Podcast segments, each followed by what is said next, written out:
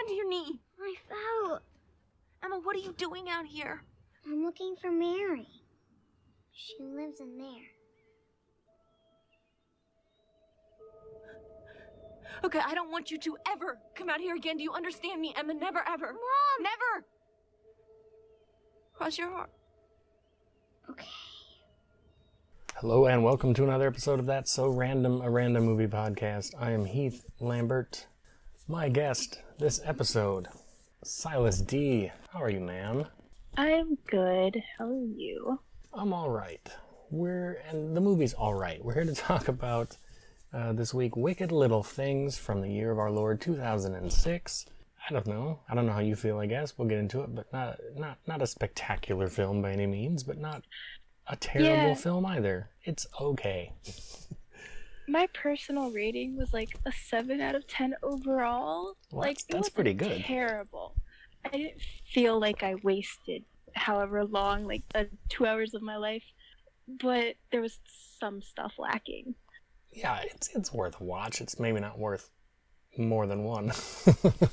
Yeah, not at all. It's just very. It feels very. I don't know. Just paint Low by. budget. Yeah, I, I probably I'm sure it is, but it didn't even feel like. I mean, I've had low budget movies on here, and this isn't it. But just kind of paint by numbers. Like, there's nothing about it that leaps out as like, oh, what a cool idea that is for a horror. You know, like it all feels kind of like I've seen this somewhere before. you know. Yeah, like going through it, I was just like stereotypical creepy house, um, stereotypical random person dies. Like it's kind of like they took some of the lesser known cliches and just like threw it on a canvas and was like, let's see if this all sticks. Yeah, and they can't decide if if, if we're dealing with ghosts or zombies. Are Yeah, like are they both? the What- first yeah, no, I was just like the first 20 minutes I was like, okay, are they ghosts? Like we're dealing with ghosts. And then the one dickish character's like, "Oh, you're dealing with zombies." And I was just like, are they like they're not clear on what they wanted to do. No, they behave like zombies in the in that they eat people, like they eat flesh, but they're also like Yeah. out for revenge. They're stuck in a certain place. There's rules that they can only attack certain people, kind of. So they're almost more like ghosts, and they haven't. They're not rotting or anything. I mean, they look like evil and whatever, but so they're kind of a, a weird mix of both. I don't know. It's not terribly clear. Uh, the movie's directed by uh, welcome back to the show, director J.S. Cardone, who directed previous episode Shadow Zone long, long ago. It's the first time I've had a, a repeat director. He also directed the Prom Night remake and 8mm 2 and some other stuff, but that's really the only stuff of note. But it's cool to see a different. This is. Hmm, is this a better movie than Shadow Zone or not? Yeah, Prob- probably. It's less cheesy for sure. He definitely grew as a filmmaker between the two because this isn't a bad looking film. It's not shot poorly or anything. No, it looked solid. Like you know, there's just some of those movies, and you're like, why does this look like it was shot on a baked potato? it didn't look like that. Like it actually looked like it was done pretty well.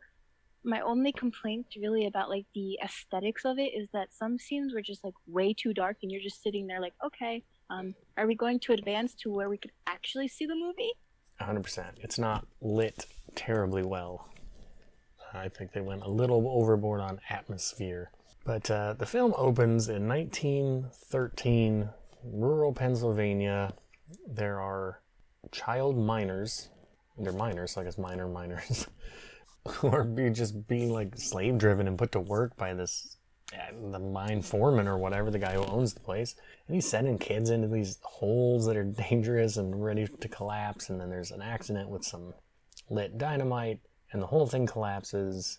And the grown-ups get out just fine but these kids are sealed forever Yeah. away in this mine. Yeah, no, um, I kind of stopped the movie a few minutes in and just like looked at the start of it because I was really curious to look up and see if Addie Town was real, the town that the movie was based in. And doing a little research, um, Addie Town's not real, but it actually does mimic a lot of Western Pennsylvania towns like Allegheny, Fayette, and Westmore. And so those were a lot of coal towns in Pennsylvania. So that's true to the area at least. Another thing that I noticed that they actually did do pretty well, which I thought was going to be a sign of it being a good movie, is they actually showed the bird in the cage, which actual miners used. They would have canaries in cages to test for carbon monoxide and other uh-huh. poisons, and if the bird died, they would get out. So I thought, since like they went into detail with that and they showed it, that the movie was going to be good. I was unfortunately wrong, but I mean, it's it's not that it's not good. It's not. it's not great. I guess it's fine. it's not terrible. No. Let me. I'm gonna stop here for a second. Let me just say, this is your first podcast ever. I've had guests on who have been on multiple podcasts, multiple episodes of my show, and in the first however many minutes, you have done more research than just about anybody. I'm very impressed. You're going to be on Oh, this no, show I- a lot. I'm telling you right now. Oh, I would be honored. But it's just I overthink a lot, so whenever I watch a movie, I get really invested, and so I analyze it a lot. Like I do this to my fiance, my mom, everybody, and so I love looking at movies, especially movies that like show like oh it's like uh, the TV show Supernatural. They always talk about how like oh Kansas and different places in the U.S.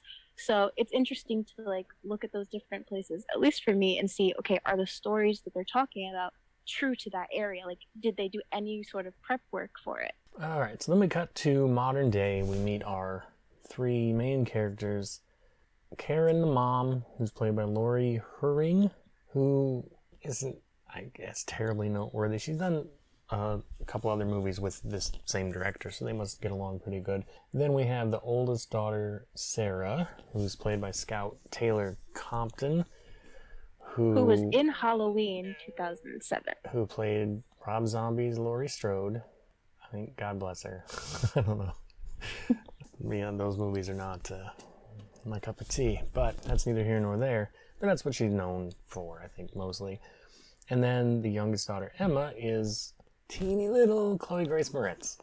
In, I mean, I don't think this is her first thing ever, but an adorable little kid and a pretty decent child actress who has grown up to be a pretty decent grown-up actress. People seem to have issues with her of some. I don't know what it is, but they people seem to really not like her sometimes, and I've always thought she's fine. I don't know.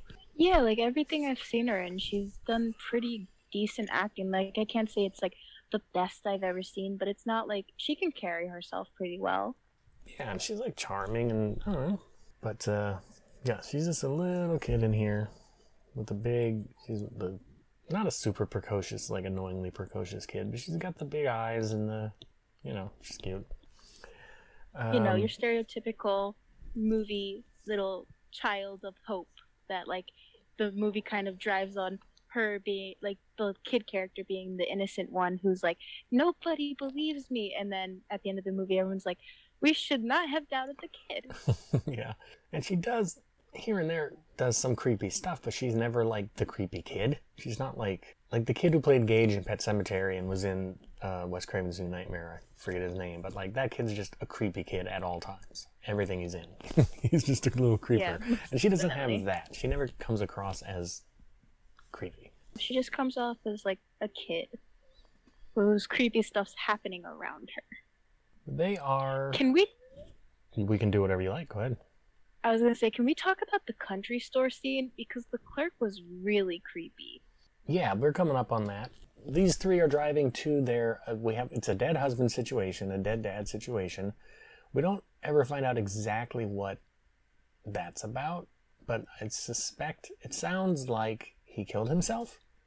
No, it's to me it sounded like he had like cancer because the one line she's talking to the water repairman and she say he asks if she's a Tunny, which is her husband's name, and the husband and so she says the husband passed unfortunately due to illness and it cost a lot of money, so that's why they were in the house. Okay, I okay. I missed that the line about the money because illness even could be seen as mental illness. Just because there's a scene at dinner where Sarah's really giving it to her mom in a pretty rude fashion, and you know, mom says to them like, it wasn't like, dad leaving wasn't his fault. Which I don't know. To me, for some reason, that just rang of like maybe he killed himself. But you're, I think you're correct. Uh, but yeah, they're coming to. They have inherited from the dead husband, dead dad, his I guess family's home out in the boonies in Pennsylvania, the Tunnies, uh, which he we learned he never really talked much about. I think it probably came as a surprise to Karen and the kids that this place even existed. But they've lost their other house, presumably, so this is where we're gonna live now. On their way, they almost hit a guy crossing the road, so we get a little bit of a not even a jump scare, but you know, and we'll see that guy again, of course. Was this? Oh, I suppose, yeah, the store scene is before they get there. Yeah. Go ahead and say whatever you had to say about that. Yeah, so they get to the little country store and they're grabbing the stuff and the clerk his name's Walter and he's just like it's easy to get lost in these woods. To me that rung is it actually easy to get lost or is there kind of like a whole cover up like people are going missing because of the kids from the coal mine, which continuing on that later, but I thought like he just acted like really funny, especially when the mom told them where they were moving to. And I just overall I thought he was a little offsetting because when they were leaving, he doesn't say goodbye to any of them. He just focuses on the little girl and he's like, "Okay, bye, Emma." And I was like, "Hmm." Yeah, I don't care for that. I don't care for You know- that at all. Just thought it was a tad weird. Yeah, you can you can talk to grown-ups. You don't need to talk to that kid at all. I know like you're trying to just be nice or whatever, but yeah, that that's a little odd. Yeah, it seems to be kind of just common knowledge around the area that like, oh, the Tunnies are this and that, and there's zombies up there. Because like the kids in town that Sarah befriends are like, oh, there's zombies by your house. Like it's just known. Like it's not even like it goes even like a step beyond urban legend. It's not like, oh, my uncle told like, me oh. this story from like they're just straight up like, oh, you live in a haunted house. Like like everyone just knows. So yeah, I guess he's kind of trying to warn them, but he's not. You know, he's not like crazy Ralph and Friday the Thirteenth or something. He's not like He's not like, "Get out of here now, leave." Yeah. It's just he's not like Oh. you don't want to go there. be careful in the woods. Yeah.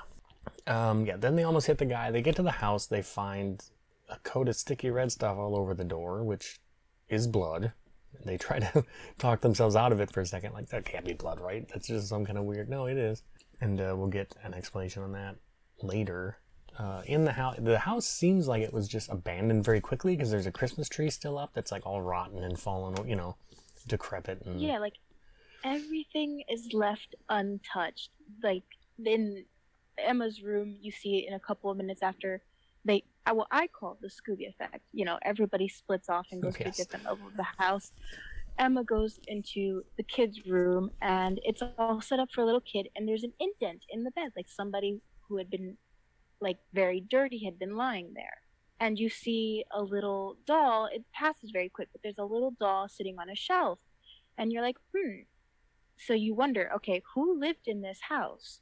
And then it pans over to the mom in the basement, and lo and behold, here's a picture of all the little kids from the coal mine, which in my head was like, oh shit, they lived here. At least some of them. Yeah, some of the minor kids were tunnies, which I don't really know what the. I'm, I'm still trying to wrap my head around around the genealogy of some of this because Aaron, what's his name, Hanks, his he's related to one of the kids who died in this mine, but then how, like. But how? If the kid died, they didn't like grow up and have kids, and you're his kid or his grandson. Are you like some kind of weird cousin, or? And if so, like No, how, how distant? Why do you care? I don't know.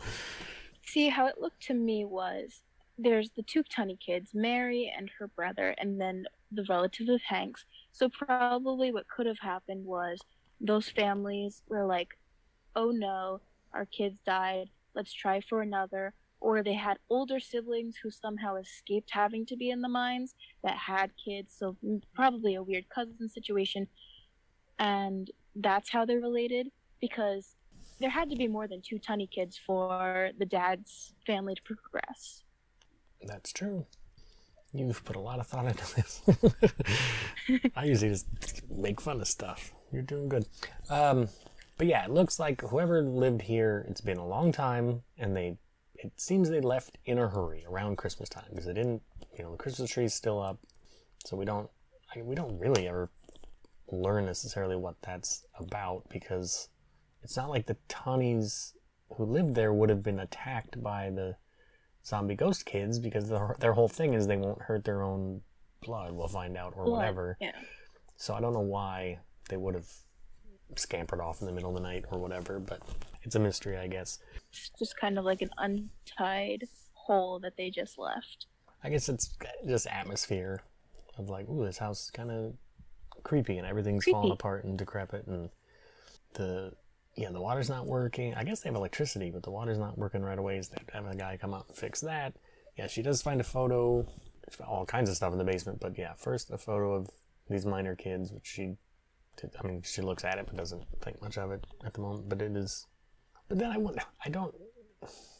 I know times were tough, but how do you have like that means you knew your kids were working in this mine if you have their picture like you took their picture like oh it's, it's like instead of like kids first day off to school it's our kids first day off Kids to the first day mine to the mine. you know like how did you allow that to happen i mean i guess if you're poor and Well- starving every family member has to work or something but still i don't know it seems like a weird thing to commemorate your kid being going into dangerous slave labor but You know that I did strike that quite a bit odd. Like, who took the po- photo, and especially why would the family be so proud of it?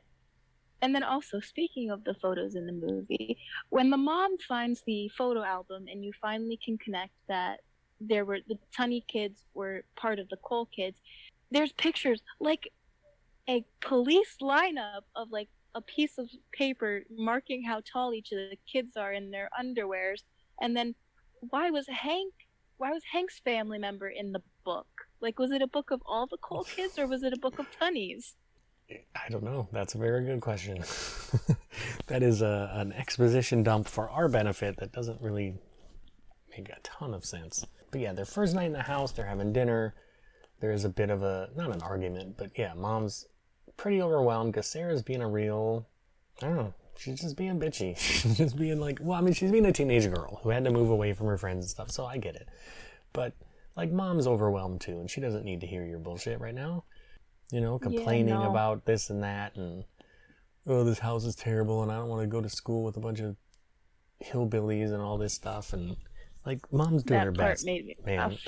you know, like she's really she's trying her best, and and she's also always trying to scare Emma. You know, she's like, oh, there's a monster in your room, whatever. You know, Yeah, Um, like they definitely did not push like the sisterly love because later on in the movie when Sarah's terrified uh, like and Emma's goes missing, she's like, "Mom, we have to get out of here. We have to leave now." Like, what about your little sister? yeah, dude, she doesn't give a fuck. She doesn't like where we we need to. Yeah, we need to piece out of here. She Where's Emma? Like, who cares where Emma is? to a new level. But also, not to defend her, but kind of in her defense, Emma is constantly wandering off into the woods, far from her house. So kind of she gets what's coming to her. I don't know. I feel like, I don't know. Karen that night has it. That's her name, right? Yes, the mom, Karen. Yep. What an unfortunate name these days um, for a blonde lady. But she doesn't behave like a Karen. She's fine. She has a dream or a nightmare, I guess, about yeah, a spooky looking minor kid in her room who hit kills uh, hits her with a pickaxe while she's sleeping, but she wakes up. It wasn't real. But why? I mean, she doesn't have any sort of blood tie to this place. She married into it, so I don't know. Other than to be spooky, why? You know, she would be having dreams specifically about these haunted kids that Yeah. she doesn't know about yet. So It's I guess she saw the photo, but because she saw the photo of the kid minors, but she didn't hear the story yet. I don't think that like, oh yeah, there was a line up there that collapsed and killed all these kids, and that's what that photo is. So I don't know why she would have this nightmare other than for our benefit. But again, Yeah, like the nightmare comes before like any true digging comes in about it. Cuz she the plumber comes and he's down in the basement and he's like, "Well, I'll make sure I'll be out of here before nightfall. I don't want to stick around here." And she asks, "Who's the kids in these pictures?" And I was like, "Yes, go mom, asking a good question, starting off right, getting answers." And then he just kind of like tells her a little bit about it like, "Oh, those are the kids from the mine." And but he doesn't share that. Oh, those kids in the mine were tunnies or anything like that. So like he didn't know much about it, but he did know some. Well, he knew enough to. And here's when you say mom asked a good question, and she did, but a better question would be I mean, look, if I just moved here, I'm living out in a creepy house in the woods, and the guy who came to fix the place is like, I gotta get out of here before the sun goes down. I need to know why. What do you mean by that, sir? Because that's a weird thing to say. That is. I would have follow up questions, I guess, to that statement. Yeah, that is Handyman Harold, who's played by Geoffrey Lewis, who's in. He was in The Lawnmower Man and Way of the Gun, uh, Devil's Rejects, Double Impact, the Jean Claude Van Damme movie. So he's been in, but you see him and you recognize, like, you look at him, you're like, oh, I know that guy from something. So he's one of those character actors that's in a bunch of stuff. Um, or right after the dream, Karen kind of wandered around and found noticed there there was a fresh coat of blood on their front door, and she sees someone like walking off, right? Like, oh, that's the guy who did it. Yeah. Yeah, but she doesn't chase after him or anything. So Nope, just shuts the door. yeah, again, I would have follow up questions like, who are you and why are you doing this? But she's, Yeah. and she's got other stuff on her mind, I guess. She sends Sarah to town with a list of like, get this stuff from the store. I need this stuff, you know, f- food things and household items that they need. And she meets some teens, Tim, Sean, and Lisa. Everybody has real generic names in this. Yeah. I mean, I guess that's fine. You don't want somebody with too crazy of a name, because then, then you have to explain why they have a crazy name. But they're, yeah, they're trying to talk to her. At first, she's like, oh, I want nothing to do with these kids. Like, fuck off, all of you. But then, like, the one, the boy in the back seat, Tim, who's like the nice, it's Tim, right? Yeah. Tim's the nice one? Yeah. Yeah. Sean's the cocky one. Yeah, he's kind of a dickhead. But Tim leans forward and is like, you know, hey, never, never mind him. That guy's a jerk. Like, what's your name? And they, you know, kind of make Google guy, Google eyes at each other, and so she's, she's in. Mm-hmm. So this is her new friend group. Then we cut to little Emma is wandering in the like I said, so far from her house because when we can't really tell, we don't know the geography of the place, but like we don't see the house anywhere near her where she's at. And when Karen goes to look for her, there's like a It's like a ravine with rocks sequence. between them. Like there's so many, so far away that she has wandered from the house, all the way through the woods to the mine entrance. And the whole all the time she's hearing like kid whispering and stuff. whispering. Yeah, creepy shit. And so Karen's freaking out. She finally notices Emma's gone, not in the house anymore. Has gone through the wood. Manages to find her. Also manages to find there's a there's a part of the woods where there's a bunch of dead rabbits just hanging, and Yeah, kind of like a walkway to the mine. yeah, but which Emma didn't notice. I guess she must have taken a different route or something because she. Did, I would think if a little kid saw that they would run away, but Karen sees it and then finds Emma kind of standing in the entryway, entryway, the entrance to this abandoned mine built into the hill, and of course freaks out like, "Oh my God, I've been looking everywhere for you. Don't do that. You scared me. What's going on?" You know. And Emma says that, "Oh, like my friend Mary lives in there." and she doesn't like she's tired of living in there she wants to like live with us which look kids have imaginations but i'm telling you right now i have a seven month old daughter when she's old enough to talk and walk around if she starts saying shit like this we're moving like there's not going to be a discussion about it like if she starts talking about her invisible friend who like lives in Wants her to closet live with you. yeah. Yeah. Peace out. We will go somewhere else because I don't play that. Yeah, no, like I and you get uh, like a few minutes later in the movie, you get the sister being like, "Oh, is Mary like Wizzy, which was apparently her old imaginary friend?" And everybody just kind of writes it off, which I hate in horror movies because they always just make the kid look like they're crazy. yeah, it's fine if they want to be like, oh, she's had imaginary friends before. It's no big deal. Except that, did her last imaginary friend lure her into the woods to the entrance to a dangerous abandoned mine? Probably not. this is not the same situation. Yeah, no. And it should have been proof because in a couple scenes later, Emma's walking around with instead of her teddy bear, a doll. And it's Mary's doll. And then the mom's like, Where'd you get it? And she's like, Mary gave it to me. And she's like, No, seriously. And the Emma looked like, Woman, I told you. I got Yeah. it from the ghost. Yeah, she's, she's like, just- Mar- Mary traded me my teddy bear for this doll. There's, you should launch an immediate investigation. Is that teddy bear still in your house? If it's not, move. Move. Honestly, leave. like, Get your car and leave because Ignored. it's not okay. Oh, but we saw the doll in the room earlier, right? Yeah, that So the was doll the didn't just appear. About. It didn't just appear, but So I can see why mom maybe so- didn't believe that. But yes. But the- but towards one scene, the mom's like, "Emma, promise me you won't go into the woods like that again." And so she's like, "I promise." And then she goes to sleep, but right before she does, she ha- talks to her mom. She's like, "Hey, mom, if is it okay if like Emma comes to play here since I can't go to the mine?" And the mom's just kind of like, "Yeah, whatever. If she actually could." And then you see Mary standing right behind the door, and I was just like, and now it makes sense. But like, could Mary get in the house because she's a tunny? Because the other kids couldn't get in the house because of the blood on the door, or did they just not care enough to enter? Yeah, because this was Mary's room. So this is like her place to officially haunt. Who knows? It's just creepy shit. R.I.P. Harold the handyman because he did not. the next night, I guess, c- clear the woods before sundown and uh, hit something or almost hit something. And he so he stops and gets gets out right, or does he run into?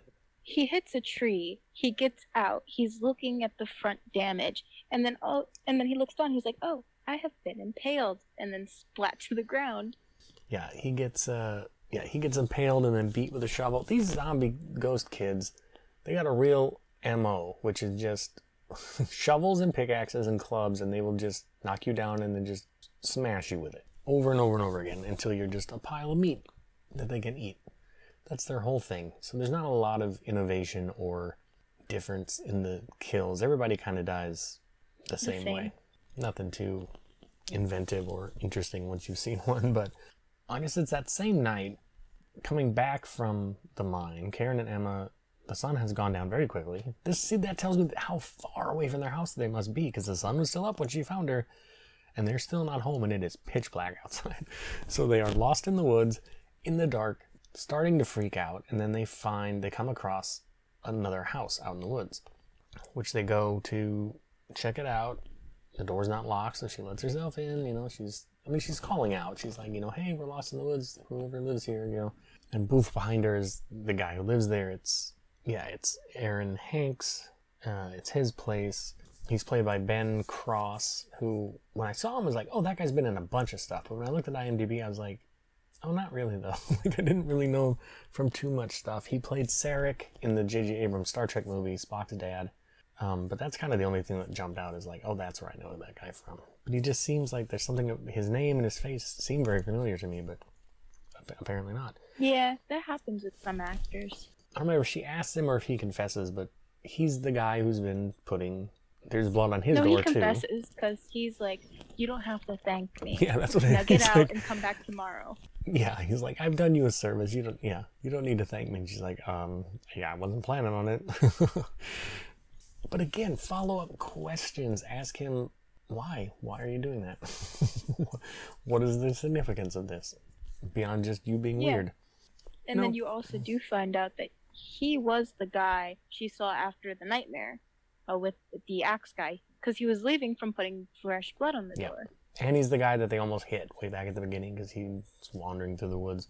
My question is he says that the blood has to be blood of the kin so that they know not to go into that house. So does he just have saved up blood from different people or is it pig's blood? Like what kind of blood does he use? Well, am I crazy? Am I thinking of a different movie? Did I get distracted? Or is there a scene where he is sitting and like draining his own blood into like mason jars?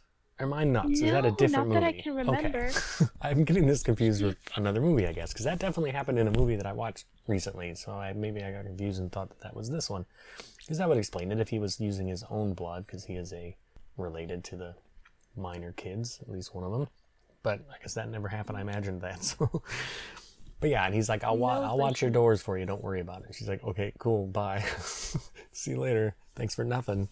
And then He does tell them the right path to get back to their house. yeah, they do get home. And then I think after that, he walks into the farm shed he has where he's holding all of the little like pigs and then he's like all right come on pig it's time to go do some work and poor piggy ends up dinner food for the children Yeah, I guess he's also on top of painting people's doors to protect them. He's also f- feeding these zombies. Like, which i mean that is a good way to keep them tamed um, apparently not though, because they still kill. They just killed Harold. They still kill some teenagers in a minute. So I don't know, but yeah, they come up on this. He has a big old hog that he ties up out, and they just appear from the mist and beat this thing to a yeah bloody pile with their clubs and pickaxes and stuff and then eat it. So then they just need flesh. So, but we get the idea later on that this is like a revenge thing. Like once they, because once they get revenge on the bloodline that's responsible for their deaths, they stop and everything's cool. yeah and But then what do you need to eat pigs for? Like, I don't know. It's like, like, are they zombies or are they good? If they're ghosts, they don't need to eat at all. If they're zombies, they do, but they shouldn't have an agenda behind it. they should just eat because they're hungry. So, yeah I don't know. like they make it unclear with that like what's like i could understand the kids wanting revenge but you have to decide on what they actually are Yeah, not some weird amalgam of a couple different things. Yeah, here's where Sarah hears from the her teen towny friends that like they're yeah they're like, oh you live up the towny place like there's zombies up there like they straight up tell her there's zombies up there and she's like okay whatever that means. Again, follow up questions, man. It's so important. So many things would be solved Yeah. because she's like everyone was that's a like weird thing to say. Let's go have fun. Like, no, I no, I would have. What do you mean by that? anyway, there's a shot of the kids, the ghost kids, the or zombies, whatever, kind of approaching the tiny house, but they kind of they see the blood on the door and they kind of just stand outside and look at it. So it is deterring them. You know, Hanks has the right idea. Then Tim and well, the Sarah's out with Tim and Lisa and Sean smoking wood, in the, smoking wood in the weeds, smoking weed in the woods, and she's supposed to be home by eleven. They're cool and nice. They get her home by the time she's supposed to be. Everything's fine. Um, when they drop her off, her and Tim kiss. So it's definitely you know progressing. She's not hating it so much here now because she's maybe got a boyfriend and these cool weed friends. So it's maybe not so bad in zombie country. Who knows? But when she comes in, Karen has this, yeah, has this scrapbook that she found somewhere in the house with all these pictures of her dead husband, Sarah's dead dad, family members they didn't know about, and she kind of gives us, pictures dated to like 1904 yeah, also, yeah, way back in the family tree. but we get some backstory as far as like they met when they were Sarah's age, and she they got married right away and pregnant right away, and but she never really, like, she knew he had like run away from here, and like started over, but he never really talked about where he came from. So her, Yeah, this woman's she- whole life is is not asking follow up questions. because her husband she even says the line he never talked about his family and I, I only found out about this house when i was going through your dad's papers once he died and i was just like jesus woman ha- like isn't a marriage be based off of like truth like and then the husband's just there like i'm not gonna tell you shit let's move on and she's just like okay like no I can, questions I can see if it was a touch, you know, it's like that's not my life anymore, and I left it behind. And I don't want to talk about it. You don't, you don't want to press the issue and bother the guy about it. But yeah, it's a little weird that she never that that was good enough, and she never dug any further, and he never wound up opening up to her necessarily. So it must have been real bad. But again, why also would what how was life so bad for him? It's not like zombie kids were coming after him because they're related. What, Yeah, what made him What drove him away? Is it just his family was just crazy, or what? We don't know. We don't know. We'll it- never find out. it's it's not like the kids had just died like the movie's not like in 2000 and they died in 1997 Right. it's not like he moved away to leave the past or his siblings dying this happened in 1913 and we're like 50 at least years away why is everybody acting like it happened last tuesday Because they're still walking around reminding you, I guess, and everybody seems to know about it, but not do anything about it. The next day, they're back at the little country store. They meet rude ass Carlton, who owns all the land around here, is the ancestor, uh, or not the ancestor, the descendant of the guy who owned the mine back in 1913, who was responsible for the bad stuff. And yeah, he's an asshole. Karen's talking to the storekeeper, and he just comes in like he owns. Well, maybe he does own the place, but he comes waltzes in like he owns the place, and it's like, I need this and this and this. Buy, and goes out. And she's like, Hey, excuse me, and he just ignores her because he's a rich prick. And the store guy tells her that like, oh yeah, that's Carlton. He owns a bunch of stuff around here, and he's looking to build a ski resort. That's Ski why he's up here. He's kind of surveying. He's got a team of surveyors out here, and they're gonna figure all that out. So that night, Emma said, again, this is this is the moment you you don't even pack shit. You just get in your car, you go find Sarah, and you leave and move to Hawaii or whatever, or be homeless even. I don't, whatever. Live under a bridge is better than this. Because Emma says to her mom, she says, Mary doesn't want to hurt you, but she can't promise that for anyone else. no, thank you. Leave. It's time to go. Yeah, no. That's not a conversation I'm willing to have with a child. No, thank you. You move out immediately. Immediately. Like, and she doesn't even question. She's just like, "Oh, silly Emma and her imaginary friend." Like, woman, your child just told you that your child cannot does not know. Like, how, it doesn't make sense. Like, she's just no so nonchalant about it. Like, yeah, okay, bigger things to fry. like I understand that you're in a desperate situation housing wise, but you can live in your car for a month while you figure it out. it sucks, but you can do it because one or two things is happening. Either your child is making this up and they are a serial killer waiting to happen. They are psychotic because no child should think to say things like that. Or your child has a ghost friend. Either way, it's a pressing situation. You need to get Emma help or leave. Those are your two options. Sticking around and pretending like nothing's going on, not for me. Yeah, no. She also And says that Mary like- sleeps in my bed now. No, thank yeah, you. no. Absolutely not. And here's where, yeah, here's where she tell. She's like, "Where'd you get that doll?" Oh, the- you know, traded for my teddy bear. Which no teddy bear. Like, she didn't even check. Like, no checking at all. Like this, this lady, like, just checked out mentally. She's just like, all right, new house. I don't, I don't care anymore. I'm going to ignore all the creepy things in the woods. Not gonna see if my daughter's mentally okay. And like, they don't even explain. Like they, not even in a like a really poor way. Like, oh, you know how your dad died two months ago? Like we don't know the duration, so we don't know if any of their actions are because, oh, hey, it just happened, or if it's been like two years. You assume it's been sooner, but like, you don't know. Like, that she doesn't even try to write it off as, oh, she just misses her dad. Nope, just completely ignores that the kid has a ghost friend. Yeah, and this this very well could be trauma and grief, and you probably and Sarah has clearly has some issues related to her dad, and you clearly do too. Like all all three of you should be in therapy and figure this out because it's not a good situation right now. But now it's Karen's turn to go wandering off. So apparently, within walking distance, I don't know how she finds the place, but within walking distance of their house is a mansion in the woods which is the Carlton mansion. She sees a car outside, so she knows someone should be home. She lets herself in again. This woman just letting herself into places. Yeah, she's in, she's in this mansion. She's calling out, and then Carlton appears. He's like, "Hey, this is my house, and why are you here? Why, strange woman from the store? Why are you in my house?" Yeah. And I don't even remember what she, because she went looking for his house and she found it. So I don't know what she was looking to talk to him about. But he basically tells her like, "Hey, I, by the way, I own your house." So I'm putting a ski resort here, so you have like a week to get your shit out, like, and go somewhere else. He's like, no, you don't own. Like, my husband, my dead husband, left me this. He's like, yeah, the house, but I own the land the house is on, and I can do whatever I want with it. If I want to knock your house down tomorrow, I will. So have fun finding a new place to live soon.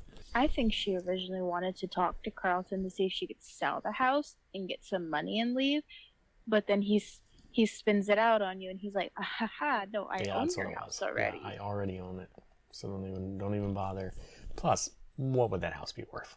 Nothing. I man, feel like a strong wind would knock it over. So It looks so dilapidated. I mean, it's an abandoned house in the woods. It's not going to do well. Then Karen finds pictures of Mary and Caleb Hanks. So she had seen pictures before, but they didn't have the names on them. Here's where she finds like, oh, there's this. There was a child miner named Mary or Mary Tunney that's weird. My kid keeps talking about a Mary. I wonder, not like I wonder if she found this book and that's where she got the name from. No. So either it's either dawning on her finally, or it's just another thing she's willing to ignore. But we do, yeah, we learn that Aaron Hanks is related to this Caleb Hanks, who was one of the kids who died there. So the pieces are kind of coming together slowly for her. Back at Carlton Mansion, one of the surveyors, who's in like a little trailer outside the mansion, he gets got by these kids. And this one makes sense. This makes, yeah, the kids should be killing anything around the Carlton Mansion and, you know, anything related to Carlton, because that's what the revenge is kind of about. Yeah, that made sense. Why kill Killing Harold? the plumber didn't. Yeah. Poor, Like- poor bastard.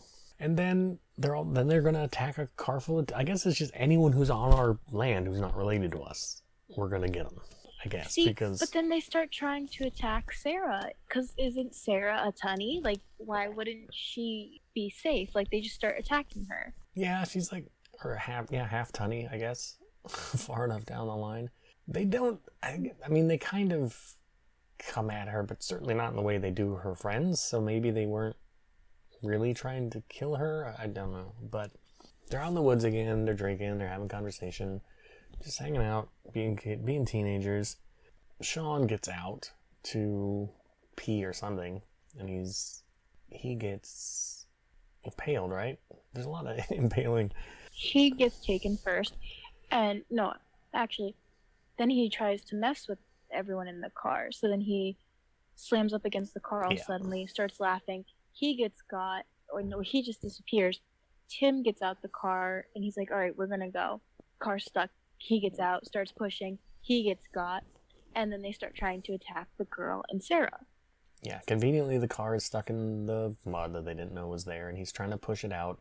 And this, this is probably the coolest scene in the movie because one of the miner kids with a pickaxe or whatever gets up on the car, and they're calling out to Tim like, like look out, look out, because Tim's back is turned trying to push this car, and he can't hear him over the sound of her revving. Like, stop revving for a second, so you can scream at him, but she doesn't. And the kid goes across the roof of the car and down the, and then brings the pickaxe down and impales Tim now, so both guys are dead. Then they also grab Lisa, pull her out through the car window, and Sarah winds up getting, by pure luck, getting it unstuck. Which I mean, the car's lighter, so it should be harder to get out of the mud. But anyway, but she gets away, and then we cut back to just these kids because we saw them. You know, it's this circle of kids gets around their victim, seven or eight of them, and they just you just see them You raising get- their raising their clubs and stuff and bringing them down. So we don't actually see the violence itself necessarily, but we see the aftermath because we cut back to them standing around looking down at what is basically a pile of clothes and gore. Like they have just smashed these people into un- unrecognizable mush. Mhm, and while Sarah is driving home and having a panic attack, you just we go back to the little miner children just sitting there eating their little feast, and it's just silence, no music, nothing, just you watching the kids eat guts. Yeah, it's very, very zombie for sure. Yeah, they're just eating these pile of people that they've made. Yeah, so Sarah's headed back to the house. Karen realizes that in the middle of the night, Emma has wandered off again. Like after the first time, figure out some kind of system. I know you don't like, I don't lock the front door. Do something. Put put measures Put in place so this kid can't just wander off. Yeah, I'm not necessarily saying you should lock your kid in a room. That's not cool. But figure something out, like check on her once in a while or something. Because this kid manages to just leave your house whenever she feels like it and wander off in the dark night. And So- nobody noticed. And no one notices until it's too late. Yeah, so Sarah gets back to the house. She's screaming at her mom like it's not an urban legend, it's real. My friends are dead, and, they, and we need to go. Does not ask about Emma at all. Like, just we need to go now. So that's messed up. and then off to the woods for the chase scene where they're running and then they make the stupid mistake to yell out for Emma and oh look the miner kids are like fresh meat so then they all start chasing and then you see Carlton again which by this point in the movie I was just like oh come on you can run a little faster use the pickaxe a little harder just get rid of him he's just such an ass Yeah, they're running. The the kids, the ghost zombie kids, see them and start chasing them through the woods. Which again, if they're ton, okay, Karen's not related, so Karen's easy prey, but yeah, Sarah should be at least half Tunny blood, so who knows their agenda. But yeah, they're running and they get to the road just in time as Carlton and his driver are driving up and almost hits them. It lets them in the car, and then they get attacked by the kids, right? Oh yeah, and his driver gets Yeah, no, Killed. the um, Carlton's like, "Get out my car! You're getting mud in my car!" Freaking out about his car when they're just like, "Drive!" So then they the, the kids manage to hit hit the tires, and so then they hit the windows. They're starting to attack the driver and Carlton, and the mom and Sarah manage to get out and run. So they do, but Carlton and the driver just standing there, and then you just see the driver popping out a shotgun from the trunk, and he's like, "All right, I'm gonna handle them one by one." And he sh- they shoot one, he falls down, gets back up, and then Carlton's like, "Can't shoot them; they're dead." yeah shooting ineffective. Slows him down, doesn't stop. Who knows? They never try headshots, who knows if it's zombie rules or not. But, but yeah, the driver gets swarmed and killed, so Claire Carlton has to kind of run off after Karen and Sarah. They all wind up at well, Karen and Sarah get there first. They wind up at Aaron Hanks's place. He lets them in, and then when Carlton shows up and is banging on the door, let me in. He's like, we're not letting him in. and Sarah and Karen have to like convince him, like, you can't leave someone out there. He's gonna get killed. yeah, Hanks is like, yeah, I know, it's fine. Should have just left him out there because if they'd have killed Carlton, it would have been over, right? According to the end of the movie, Yeah. they should have just left. But they talk him into letting him into, and here we get the the for sure the detailed explanation of like the family bloodline thing that they won't like. You're safe. I'm probably safe, but you guys are fucked. so, like Carlton, you're in big trouble. Karen, you're probably in big trouble. But we'll try to hold them off. Good. They run to the pig farm, Carlton getting there first, and he hides.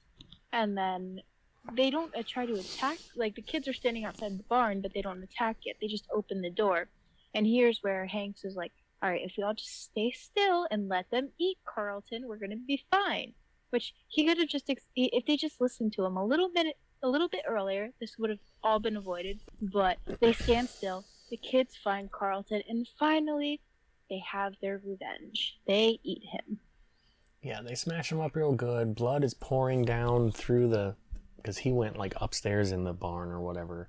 And the blood is like dripping down. So much blood is dripping down onto Karen and Hanks and Sarah. There's just blood like in their eyes and like all over their hair. So they're coated in. Which I thought would be a cool thing of like, oh, we would have been fine, but now we're coated in Carlton blood, so now they want to come after us. But they didn't Nope, do that. not at all. It also would have been a nice piece of screenwriting symmetry if instead of this pig barn, they had wound up, wound up back at the mine. You Yeah. know, they got chased to the mine where it all started, and that's where it all ends, and they kill Carlton in the mine, and then it's over. But they don't. So No. I don't know. I feel like I could write a But- better version of this movie. Yeah, probably would be better than what they came up with. Right after that, we finally see Emma again, and Emma's guess I guess is like the coal miner kid whisperer because they don't they never attack her. They listen to her and they move out the way when she shouts out "mom." Yeah, she's just been. That's where she's been tonight. She's just been hanging out with ghost kids, I guess.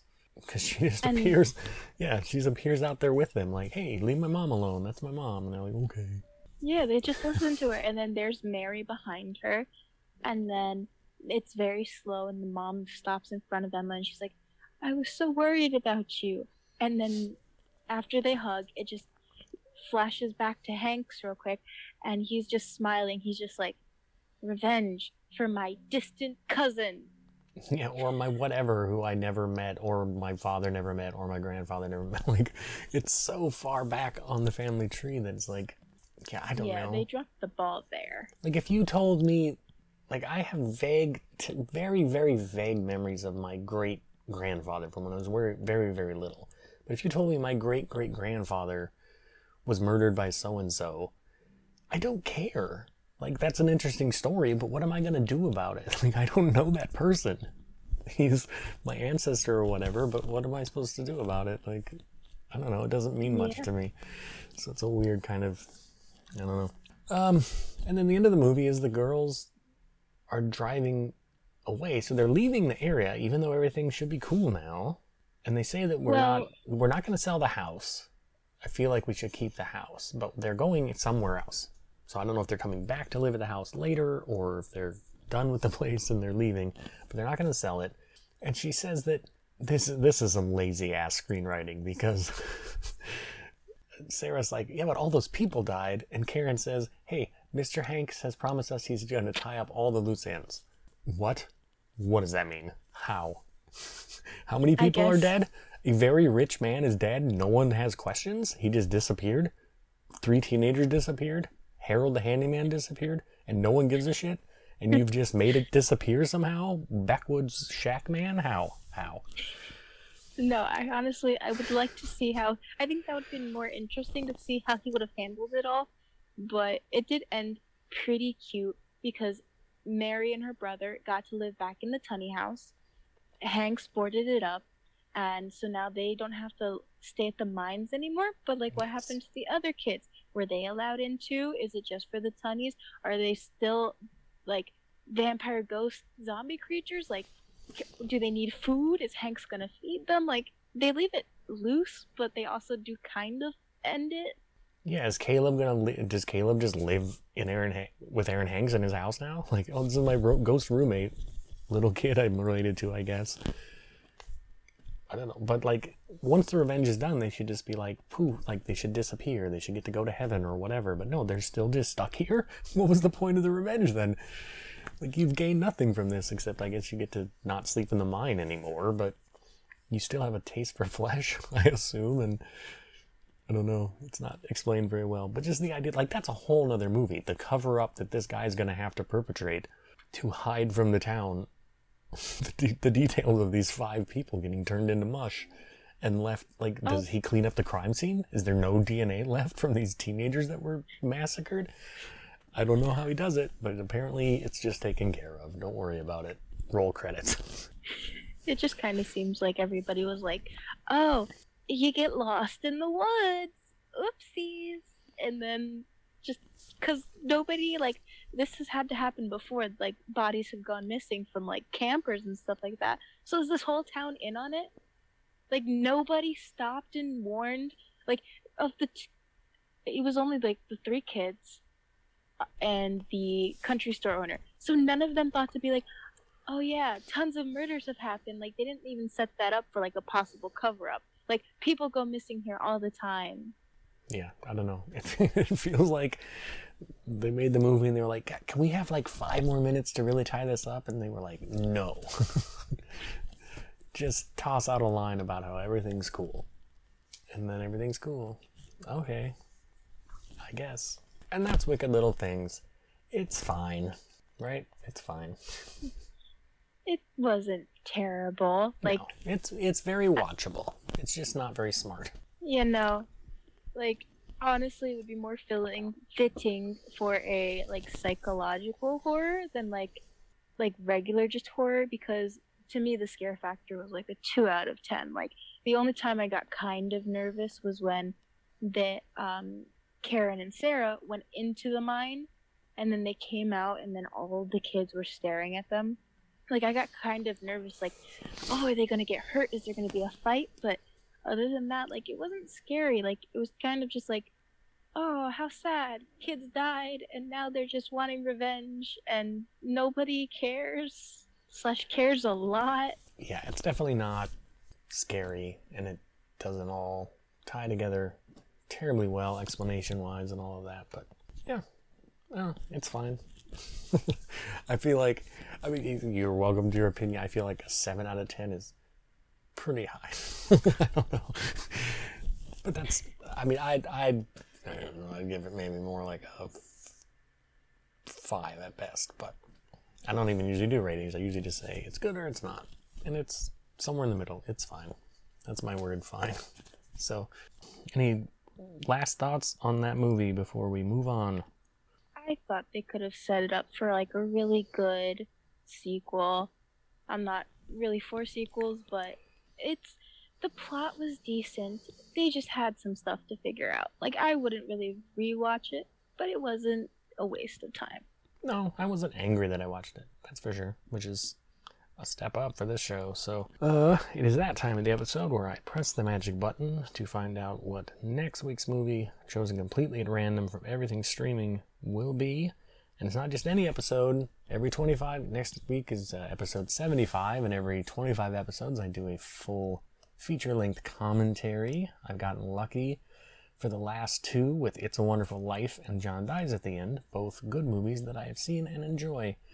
My luck can't possibly I can't possibly get three good ones in a row. That would be it's crazy. So let's find out what next week's full length commentary will be. Press the magic button now. Next week's movie is well, I've heard of it at least. I think I've probably seen it. It's not good though. Uh, Double Impact Start. Didn't that? Didn't I mention that early? Wow, that's weird. Yeah, I said that. Yeah, Double Impact, starring Jean Claude Van Damme and Jean Claude Van Damme as separated twins. Big dumb action movie from 1991, which is on Prime Video and Tubi, and also stars. I believe I mentioned earlier. Yeah, Geoffrey Lewis, who played Handyman Harold, is in that. Wow, what a weird coincidence. That's next week's movie full length commentary. That's everyone's homework should you choose to accept it. Double impact on Prime and Tubi. So that should be fun ish. I think it's bad enough it'll be fun to make fun of while we watch it for a full 90 minutes. Um, where can people find you, ma'am, should you choose to be found? Uh, people can find me on Instagram at skulls underscore n underscore kittens and slasher and ghouls and machetes. Yes, slasher for sure. Um, I am, as always, at Heath Lambert 78 on Twitter. The show is That's a Random P2. The show has a email address that's a random pod at gmail.com. Get your comments, complaints, whatever in ASAP because uh, the first mailbag episode is coming very, very, very soon. So get in on that while you can. Uh, artwork for the show by Joe Humphrey, who is at Mr. Joe Humphrey on Twitter. Check out his stuff. He's on. He just joined Slasher as well, so you can find him there too. Great artist, good guy. Thank you, ma'am, for being here. This was fun. You were great. We're going to do this again. Like I said, you were so much more prepared and talkative than many of my guests, and that speaks not to speak badly of them, it speaks highly of you. So you will definitely become a uh, a that's a random all star for sure going forward. So we'll see you again soon. Um, on behalf of myself and Silas, everyone have a good week, and we will see you back here for Double Impact full length commentary next week. Goodbye, everybody.